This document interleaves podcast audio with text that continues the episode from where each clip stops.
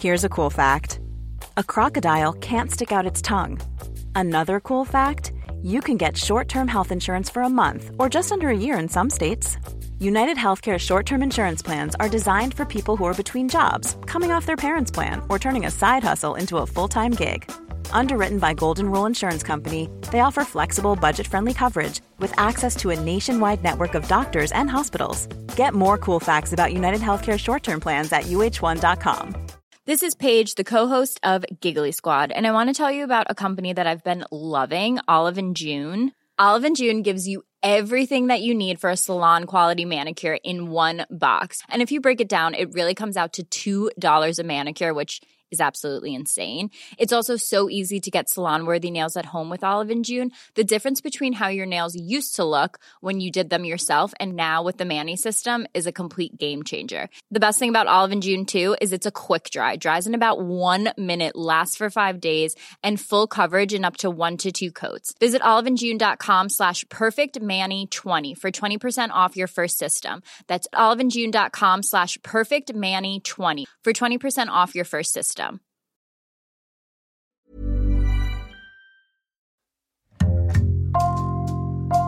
Bonjour, c'est Jules Lavie pour Code Source, le podcast d'actualité du Parisien. Décalés d'un an à cause de la pandémie, les Jeux Olympiques d'été de deux mille vingt sont finalement disputés cette année du vingt-trois juillet au huit août à Tokyo. À cette occasion, Code Source donne la parole aujourd'hui à l'une des Françaises engagées dans la compétition, la sprinteuse Orlann Ombissa. Pour elle, participer à ces Jeux est déjà en soi une victoire parce qu'elle avait fait une pause dans sa carrière sportive pendant plus de cinq ans. Orlann Ombissa témoigne dans Code Source au micro de Claudia Prolongeau. Quand je retrouve Orlann Ombissa chez elle, à Paris, elle a dormi quatre heures pour assurer son déménagement et elle vient d'apprendre qu'elle doit filer à l'INSEP, l'Institut National du Sport, de l'Expertise et de la Performance, dans moins d'une heure pour aller s'entraîner. Mais ça ne l'empêche pas de sourire. De toute façon, rien ne peut venir gâcher son plaisir de s'envoler dans quelques jours pour les Jeux Olympiques de Tokyo, où elle disputera pour la France l'épreuve d'athlétisme du quatre fois cent mètres en relais. Euh, on part le vingt-deux, le vingt-deux juillet. Si j'étais partie en individuel, on serait parti le dix-sept. Malheureusement, je suis pas prise. Du coup, on part le vingt-deux avec le relais quatre fois cent mètres. Ouais, je me sens prête. Hein. Mais c'est vrai que c'est l'événement de l'année. C'est une Olympiade, on la prépare et on l'attend. Donc, euh, pressée. Dès le début, le parcours d'Orlann est loin d'être classique. Parce qu'elle ne commence pas l'athlétisme poussée par quelqu'un qui imagine qu'elle serait douée, ou parce qu'elle s'est mise à courir seule dans son coin et qu'elle adore ça. Non. Orlann découvre la discipline à dix-sept ans, et pour des raisons bien éloignées de l'amour du sport. Je vivais, moi, avec ma maman et mon frère de quatre ans de moins que moi, donc euh, on vivait à Troyes. Et en fait, j'étais au lycée de Sens, donc derrière chez moi, il y avait un stade d'athlétisme, et c'est vrai que ma maman était très stricte au niveau des horaires. Euh, après dix-huit heures, fallait rentrer à la maison, après quand tu finis les cours. Donc j'ai commencé l'athlé, c'était vraiment un échappatoire, les entraînements, c'était de dix-huit heures trente à vingt heures, donc c'était vraiment histoire de traîner dehors, euh, de pas rentrer à la maison, donc j'ai commencé comme ça. Et euh, au bout de trois mois d'athlétisme, il y avait une compétition, une petite, les interrégionaux. Je l'ai faite et là, je me qualifie pour les championnats de France. Mais c'était vraiment par hasard de base, pas par vraiment choix ou par passion. Dans son club, en revanche, on repère vite qu'elle peut aller loin. Et on la pousse. Tout le monde me disait déjà depuis longtemps, tu cours vite, tu cours vite, et cetera. Au début, je me suis testée sur du cross. Et après, le sprint, ça s'est fait vraiment naturellement. Vraiment, je me suis jamais posé la question des haies, longueurs ou autres. C'est vrai que moi, j'étais à Sens dans un petit club et on m'a pas trop laissé le choix, donc j'ai fait du sprint et j'ai toujours continué. Mais c'est vrai que j'ai jamais pensé à faire autre chose. Pour elle, ce sera donc le cent mètres. Et très vite, elle excelle. Au mois de mars deux mille huit, alors qu'elle a toujours dix-sept ans, Orlann Ombissa participe à des championnats de France et termine deuxième. Elle ne réalise alors pas du tout ce qui lui arrive. Je pense que je prenais pas ça au sérieux. Je y allais vraiment... Euh... Voilà, pour moi, c'était vraiment un plaisir, un loisir. C'était vraiment le, l'esprit de compétition, mais je me rendais vraiment pas compte. En réalité, c'est le début de sa carrière d'athlète. On se fait contacter. J'avais fait un temps qui me permettait d'aller au championnat du monde junior. Et en fait, c'est comme ça qu'après, j'ai intégré l'équipe de France et que tout s'est enchaîné, que j'ai continué. À la suite de ça, donc moi, j'étais sur Sens, je suis partie au Pôle Espoir à Dijon. J'ai fait un an et demi là-bas et après, j'ai intégré l'INSEP. L'INSEP entraîne les sportifs de haut niveau en France, capables peut-être un jour de ramener une médaille. L'établissement, situé dans le bois de Vincennes, a été créé en dix-neuf cent soixante-quinze. Et depuis, tous les grands y sont passés, de Sarah Abitbol à Teddy Riner, en passant par Renaud Lavillenie. Orlann Ombissa passe donc ses journées à s'entraîner pour battre de nouveaux records. mais elle se demande parfois un peu pourquoi elle est là. Et en deux mille onze, elle rate les championnats d'Europe Espoir et arrive deuxième avec son équipe derrière la Russie. Alors elle décide de tout plaquer. J'étais vraiment plus dedans. C'était un milieu qui me plaisait pas plus que ça et j'étais pas très bien entourée. Et puis voilà, j'avais plus cette envie, plus cette motivation. Je manquais vraiment de maturité. Et puis euh, oui, pour moi, c'était pas mon métier à l'époque. Donc je me suis dit, bah voilà, c'est un, un loisir, j'en ai marre, donc euh, j'arrête. Et j'ai vraiment arrêté du jour au lendemain. Il y a des gens qui ont essayé de vous convaincre de continuer ? Oui, tout le monde. Mais euh, voilà, quand on a, euh, quand on a vingt ans, euh, on a beau nous parler, on n'écoute pas toujours. Hein. Quand j'ai arrêté, euh, franchement, je me suis retrouvée sans rien. Donc, je suis partie travailler un peu chez Nike en tant que vendeuse sur Paris. Après, je suis rentrée à Sens chez moi. J'ai travaillé euh, en intérim dans une usine. Et après, j'ai passé un concours euh, de fonctionnaire. Donc, j'ai travaillé en tant que fonctionnaire euh, à Sens. Orlann entre donc dans une vie beaucoup plus classique. Et très vite, bien qu'elle n'avait pas imaginé les choses comme ça, un nouvel événement arrive. J'ai eu mon petit garçon en deux mille treize. J'ai toujours eu cet instinct-là, euh, l'instinct maternel, mais après, euh, voilà, pas aussitôt. J'ai voulu reprendre, mais tout le monde me disait « Non mais c'est impossible, tu n'y arriveras pas, et cetera. T'as arrêté trop longtemps, t'as eu un enfant. » Orlann se dit qu'ils ont raison et se concentre sur son petit garçon qu'elle élève seule. Ce n'est pas toujours simple, mais elle est très entourée, vit près de sa famille, a un salaire fixe qui tombe tous les mois et se sent plutôt bien. Jusqu'en deux mille seize et les Jeux Olympiques de Rio. Depuis son appartement de Sens, Orlann regarde ses anciens coéquipiers affronter sous les couleurs de la France les meilleurs athlètes du monde. Quand euh, vraiment je vois les Jeux Olympiques et que je me dis mais purée c'est vraiment dommage. Ça me manquait trop quand je voyais des gens euh, qui étaient en sélection euh, avec moi à l'époque. Sur les haies, Pascal Martineau-Lagarde, euh, sur euh, au quatre cents Floria. Enfin je me suis dit tous ces gens-là je les connais. Kevin Mayer, c'est ma génération. Donc je me suis dit purée ça se trouve j'aurais pu être là. Même avec le relais quatre fois cent j'aurais pu y être ça se trouve. Je me suis dit mais en fait... Euh, J'ai vraiment loupé un truc. Puis, quand on se retrouve dans des repas de famille, on a toujours quelqu'un euh, qui nous rappelle « Ah, mais tu te rappelles à l'époque, ceci, cela », donc euh, voilà. Et je me suis dit « Non, mais reprends ». Cette fois-ci, Orlann sait ce qu'elle veut. Mais les années ont passé. Elle a complètement arrêté le sport depuis qu'elle a quitté le milieu de l'athlétisme. Elle n'a plus de contact avec la fédération. Et comme si ça ne suffisait pas, ça se passe mal à son travail. Elle parle de son projet à Guillaume Tanon, son ancien entraîneur de l'INSEP, qui l'encourage. Et elle retourne seule au stade de Sens, où elle a fait ses débuts. Et en fait, ben, je suis retournée au stade de Sens. Je travaillais, donc j'avais des horaires de bureau, et euh, donc je m'entraînais le soir. Quand j'ai repris au début, j'y allais deux fois par semaine, deux, trois fois par... Quand j'avais envie, en fait. J'ai des objectifs pour moi, je vais retourner en équipe de France. Mais tout le monde me dit « mais tu n'y arriveras jamais, t'es malade, et cetera » Je dis « mais vous allez voir ». Après, en fait, il euh, y a une personne du, du club de Sens qui s'appelle Marc, qui m'a aidée à faire des séances, donc on a bricolé tous les deux. Donc là, j'ai commencé à mettre des pointes. C'est comme des crampons pour les footballeurs, par exemple, c'est vraiment les chaussures avec lesquelles on court en championnat et à l'entraînement. C'est des petites chaussures comme des... C'est pas comme des running, mais c'est une paire de, de, voilà, une paire de baskets avec des espèces de clous euh, en dessous sur la semelle. Cette fois-ci, elle est vraiment prise de passion. Franchement, euh, je suis... Je pense à rien. Même quand je suis à l'entraînement, euh, je pense à rien. Je pense à ma séance, je pense qu'à moi. C'est... Voilà, c'est... c'est comme une personne, un peintre qui va être derrière son tableau en train de peindre. C'est, c'est lui et lui. lui et... Voilà. Il y a des, des, des gens, ça va être quand ils sont... Euh... chez l'esthéticienne, d'autres chez le coiffeur, d'autres ça va être un boulanger qui va en train de faire ses baguettes. Et moi c'est vraiment quand je suis sur la piste, je me sens bien, je suis... ça me détend, je suis bien en fait. C'est vraiment, c'est mon moment à moi.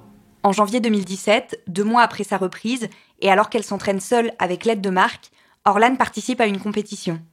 Elle fait un temps sur soixante mètres en salle qui la qualifie pour les championnats de France.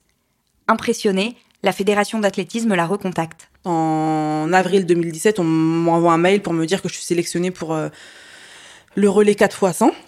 Je réintègre l'équipe de France. Et puis bah là, au final, les gens me revoient. Mais c'est Orlann Ombissa, mais comment c'est que t'avais arrêté, ceci, cela. Et puis après, voilà, tout se renchaîne. Orlann est tout de suite reprise dans le tourbillon des compétitions. Et rapidement, elle réalise que c'est absolument incompatible avec son emploi qu'elle exerce à plein temps. Mais je me rends compte que je dois partir en stage, il y a des stages obligatoires, et cetera. Et que c'est pas cohérent avec mes horaires de boulot. Donc, euh, je m'arrange avec mon supérieur, sauf que c'est pas possible, et cetera. Je me suis mise en arrêt maladie au début, parce que j'étais pas bien, j'étais vraiment en dépression, et cetera. Et euh, par la suite de ça, j'ai trouvé un arrangement avec, euh, avec ma, mes supérieurs, pour, voilà, en leur expliquant que j'ai repris le sport de haut niveau, et puis on, met un, on a mis fin à notre, à notre contrat.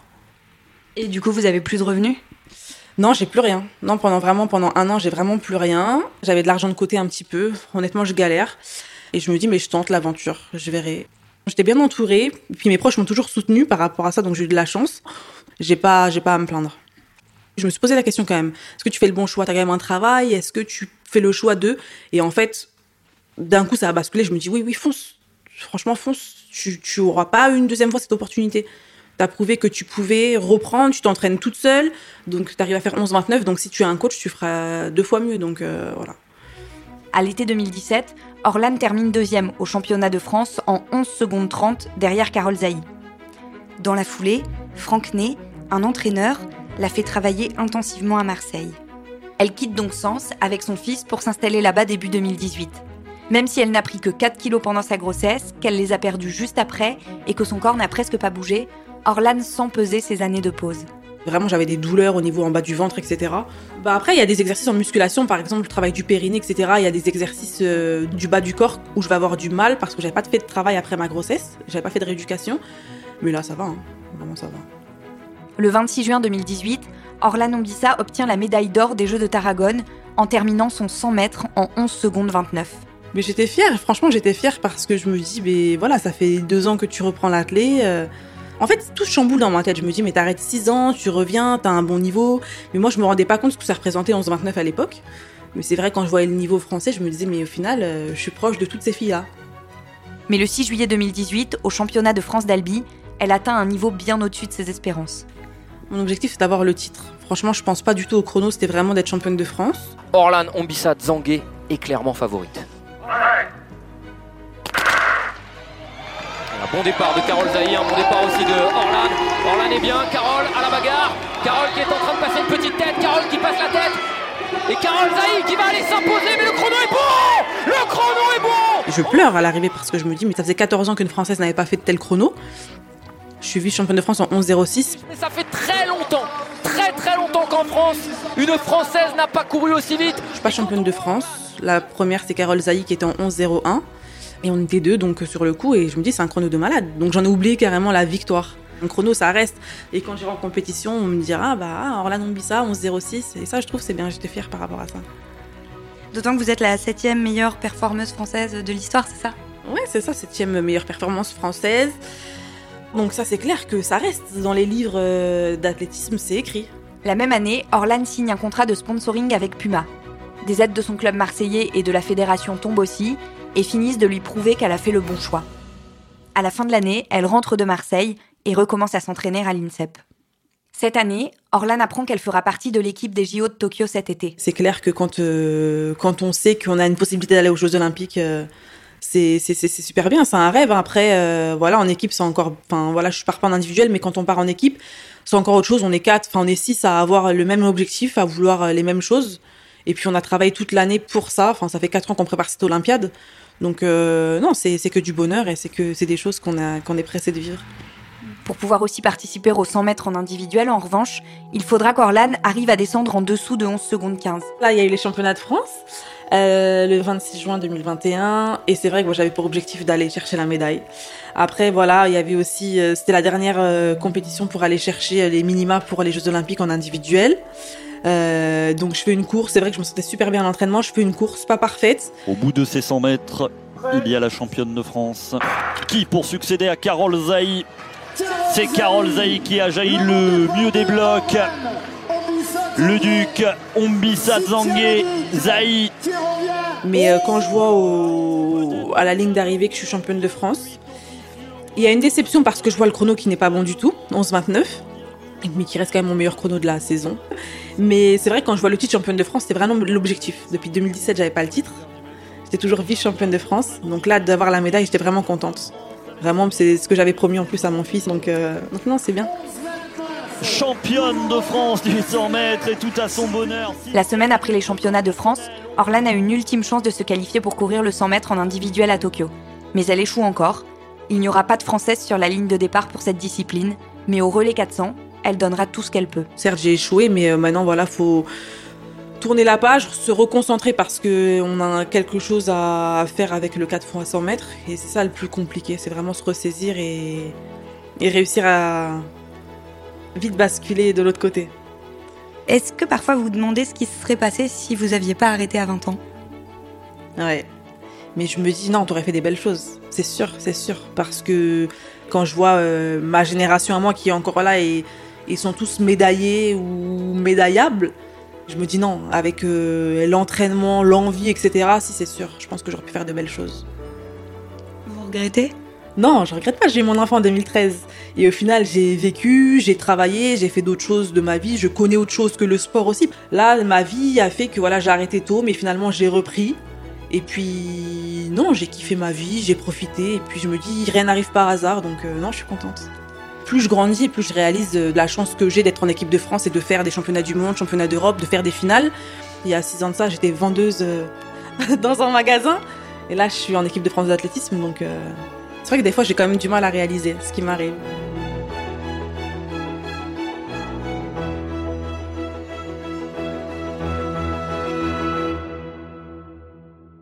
Benoît Lallemand, vous êtes le chef du service des sports du Parisien. On vient d'entendre ce témoignage de la sprinteuse Orlann Ombissa. Pour tous ces sportifs, ces J O, ils ont été particulièrement difficiles à préparer ? Ce sont effectivement des J O extrêmement particuliers. D'abord parce qu'ils ont été décalés d'un an, ce qui change beaucoup de choses dans la vie d'un sportif. Quand on, on essaie de gagner des secondes ou des minutes ou des centimètres, un an dans un entraînement, c'est énorme. Donc ça a été particulier. Et puis ensuite, des conditions d'entraînement justement extrêmement particulières pour certains, parce que la pandémie, parce que le confinement, parce que le manque de compétition.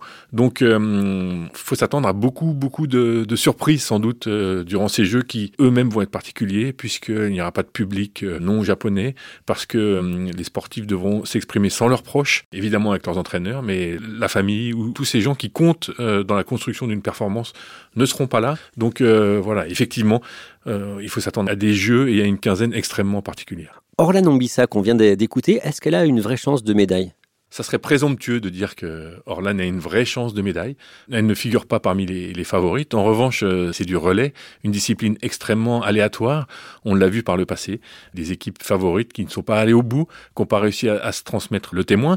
Donc, euh, il y a une chance de médaille, c'est-à-dire qu'elle existe. Mais elle ne figure pas, la France ne figure pas parmi les favorites de ce relais quatre fois cent. Alors, quelles sont les vraies chances de médaille pour la France à ces Jeux de Tokyo ? Évidemment, quand on dit chance de médaille, chance de titre, la première personne à qui l'on pense, c'est Teddy Riner. On l'attend avec une médaille et même une médaille d'or. Le judo, d'ailleurs, sera sans doute bien représenté, puisque pour accompagner Teddy Riner, il y aura Clarisse Agbegnenou. Elle est multiple championne du monde. Elle ne vise plus qu'une chose, c'est l'or olympique. C'est la meilleure du monde, donc elle a une vraie chance, de l'expérience.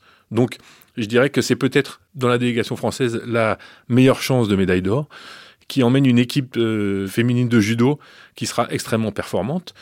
Après, il n'y a pas que le judo, on peut penser à l'athlétisme, à Kevin Mayer, le recordman du décathlon, qui a une, lui aussi une vraie chance de titre. Renaud Lavillenie, qui revient bien, qui a profité des un an de décalage des Jeux pour euh, se refaire un moral et une santé. Le perchiste ? Le perchiste, oui, tout à fait. On pense à Charline Picon, la véliplanchiste, championne olympique, qui est la meilleure du monde. On peut penser ensuite à des disciplines peut-être plus discrètes, dont on parle moins euh, durant l'année. Vincent Louis en triathlon. On peut penser au V T T avec Loana Lecomte. Enfin voilà, si on liste, disons qu'il y a entre quarante et cinquante vraies chances de médaille. Ensuite, il faudra transformer ces chances en médailles. Et ce qui comptera, je dirais, c'est au-delà du nombre de médailles, c'est le nombre de titres. C'est là-dessus qu'on jugera euh, la qualité de cette équipe de France et la dynamique dans laquelle elle doit se mettre, parce que dans trois ans, c'est déjà les Jeux à Paris. Merci Benoît Lallemand, merci à Claudia Prolongeau et à Erwan Forner pour son aide. Code Source est le podcast quotidien du Parisien, disponible sur leparisien point f r et toutes les plateformes audio. Pour ne rater aucun épisode, abonnez-vous sur n'importe quelle application de podcast. Cet épisode a été produit par Thibaut Lambert et Clara Hage, réalisation Kevin-Marc-Guilhem. Si vous aimez Code Source, dites-le nous en laissant des petites étoiles ou un commentaire sur votre application préférée. Et vous pouvez aussi nous écrire directement codesource arobase leparisien point f r.